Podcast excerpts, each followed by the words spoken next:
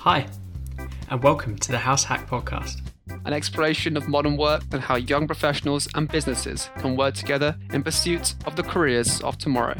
Ryan and Charlie here. We're so glad you could join us. Let's get into it. All right. Hi there, and welcome to the House Hack Podcast. Ryan and Charlie here.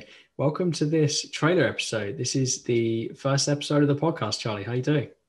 Yeah, I'm good, thank you, Ryan. Quite excited for this. I think uh, a bit of a new direction with what we're doing and bringing your skills from the previous podcast and really applying it to a new medium and trying out what we're doing in a new way. It should be really exciting. Yeah, no, I'm hyped for it. So, really, we should start off with a couple of minutes just spent on the House Hack story, right? So people have found us from social, they might know us personally, early days, but actually, we wanted to try and reach more people as we grow the business. So perhaps let's let's start off with just telling people how we started out. Yeah, it's always a good starting place. I feel like we do this very often in our calls with everyone, don't we? House Hack seems like a bit of a counterproductive name a little bit, but really how it began is back in March, April time during 2020, during the coronavirus lockdown.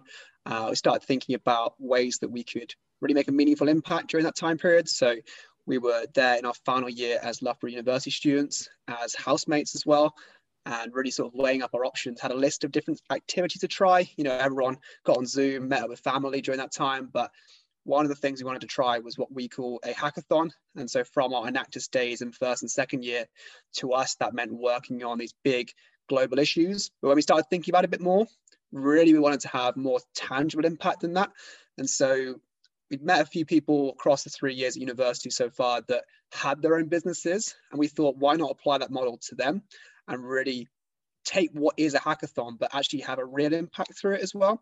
So we got together nine participants and three businesses april 16th and really the feedback was pretty great wasn't it? And i think mm. just seeing how both sides valued it that really made a difference and from there really kind of gained traction and started moving I love how you remember the date all the time as well. I, am I'm never as good with those sort of details. And I think really the impressive thing for me has been how we've been able to, to pivot, to develop House Hack from that lockdown project to what is now a business, what is now something that is our adventure together, is our own startup. And as you, as you mentioned, has that impact at the heart of it on students, on graduates, on young people as they start off in their early stage careers, but also on businesses as well. And it's been really interesting to see how the types of businesses have evolved, the different sorts of problems that we've been solving through our challenges and our hackathons,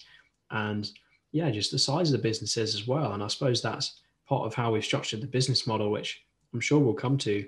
Maybe the starting question would be Has there been a biggest takeaway for you so far, biggest learning so far? I think that switch between being a project that's passion orientated into really considering it as a business that's your full-time deal that your full-time thing that's a very interesting transition because then you start valuing your time differently. It doesn't become oh i just want to help. It becomes i want to help but i need to get paid.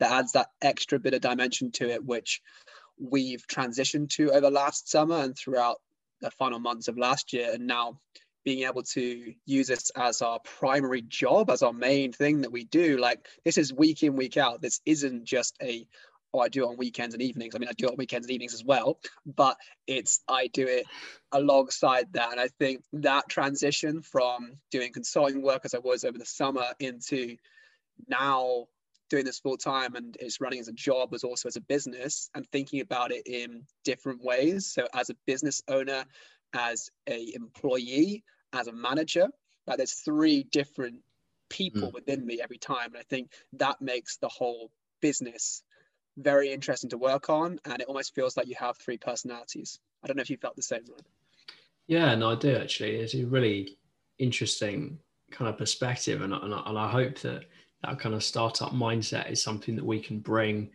and that kind of relatability is something that comes through in the podcast as a medium. And it can be something that even if people know us even if people don't if they don't know the brand they don't know the business it's a different way to engage with us. It's a deeper level of engagement. And you mentioned earlier on that i started off on the 2% podcast and that project and learning to to produce, to edit, to kind of public speak as well as, as, as that contains parts of podcasting as well. But for you starting out on this journey with the House Hack podcast, how does the the medium, I suppose, appeal to you and what you're hoping to get out of it? Yes, I've listened to quite a lot of podcasts in my time, appeared on a few as well, including the 2% podcast. Of, of course, of course. But I think for me, podcasts allow that deeper dive, that really kind of in your head experience, shall we say. So something that people will take out on walks. I've often listened to, say, in the gym, and just when I'm doing tasks that I don't have to think about. That is a really powerful medium to convey a story for one, but also to convey a debate for two as well. So, from what I think this medium can help us achieve is bringing that debate, bringing that interesting conversation to people in a long format. And also, personally, for me, it's a good challenge because I'll probably do it throughout, but I'll probably speak quite quickly when I get excited. And I think by doing this process of recording a podcast, I have to be more conscious about how I sound and refraining myself from going into it. I think that's a good challenge to have as well because it knock on effects wise comes to public speaking, it comes to everything else you do in life. So for me, I'm looking forward to the challenge, but I'm also looking forward to getting a deep dive into the topics and everything else we're, looking to explore. But what about yourself? How are you thinking about this as a second podcast venture? Is that something different? Are you thinking about it differently to first time? The nerves all gone, or what are you thinking?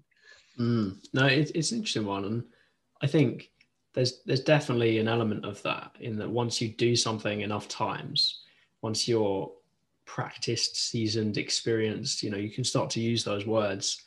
You do approach it in a different way, and so I do think that that I'll be able to bring that in terms of extracting as much out of the guests and, and you as possible. You know, making sure that the episodes are going in the right direction and, and those sort of things. But I think maybe now transitioning into to the House Hack podcast with the business, it's going to be really interesting to see who we can speak to and kind of get those really different perspectives. And so, with that in mind, I think the the sentence that's going to be really, really key for us is that kind of first description.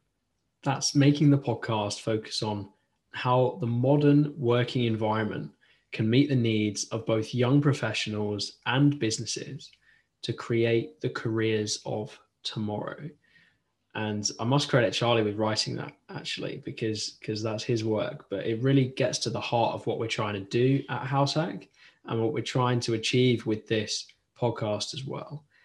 The working environment is changing. Careers are not what they used to be in the sense of that traditional, you spend 20, 30 years, whatever long, at a company and you expect the same thing. The, the relationship between the employee and the employer from a younger and younger age, so it seems, as Generation Z are coming in, disrupting the entire modern working environment. And we want to kind of cut to the heart of that, get everyone's perspective on how things are changing, how you're engaging with it, no matter which audience you fit in, and kind of have that conversation, split it open, and and um, yeah, really get to the needs because I think you know you spend so long of your of your life working that it's becoming even more important to uh, to get it right. Yeah, definitely. And I think as well, what is really important is perhaps missing is that both sides of the equation that we're looking at here don't necessarily understand one another.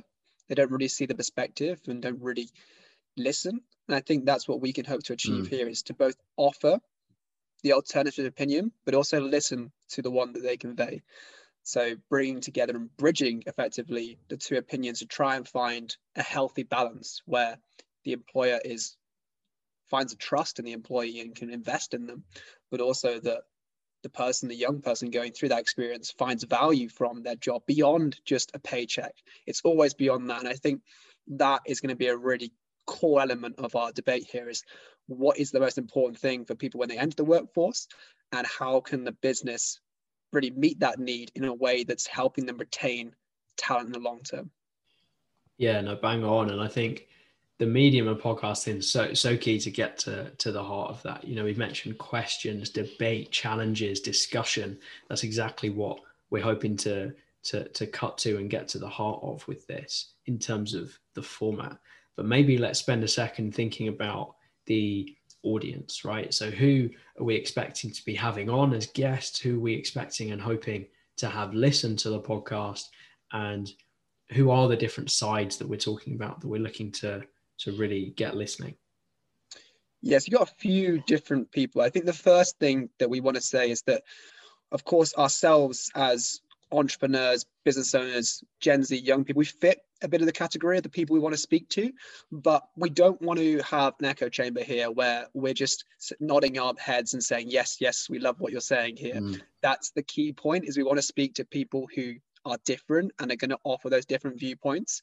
So to summarize really on who we're looking for, the first kind of people are the HR professionals, the people who have to employ these young people. Like that's a really important opinion that I think we don't see enough of in terms of listening to their side of the debate and really valuing HR as a function and the core element it plays both in startups as well as big corporates.